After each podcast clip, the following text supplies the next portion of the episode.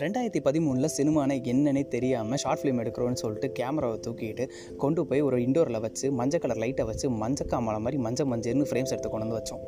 Editor கிட்ட கொஞ்சம் மூலம் இந்த ஹீரோவை சிரிக்க வைக்க முடியுமான்னு சொல்லிலாம் வெறுப்பேற்றிருக்கோம் கேமராமேன் ரெஃப்ளெக்டர் எங்கேன்னு கேட்டப்போ அது என்னன்னே தெரியாமல் பேக்கெட்டுக்குள்ளே விட்டுலாம் தொலைவிட்டு இருந்தோம். அது தெர்மாக்கோல்னு தெரியறதுக்கு எங்களுக்கு கிட்டத்தட்ட ரெண்டு மூணு நாள் ஆச்சு.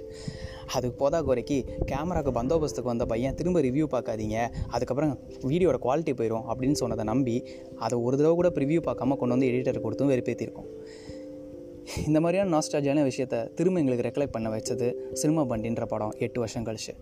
திரும்ப இந்த லாக்டவுன்லாம் முடிஞ்சு எங்கள் ஃப்ரெண்ட்ஸ் எல்லோரும் மீட் பண்ணும்போது இந்த படத்தை நாங்கள் எல்லோரும் திரும்ப ஒரு பெரிய ஸ்க்ரீனில் உட்காந்து பார்க்கணுன்னு ஆசைப்பட்றோம்.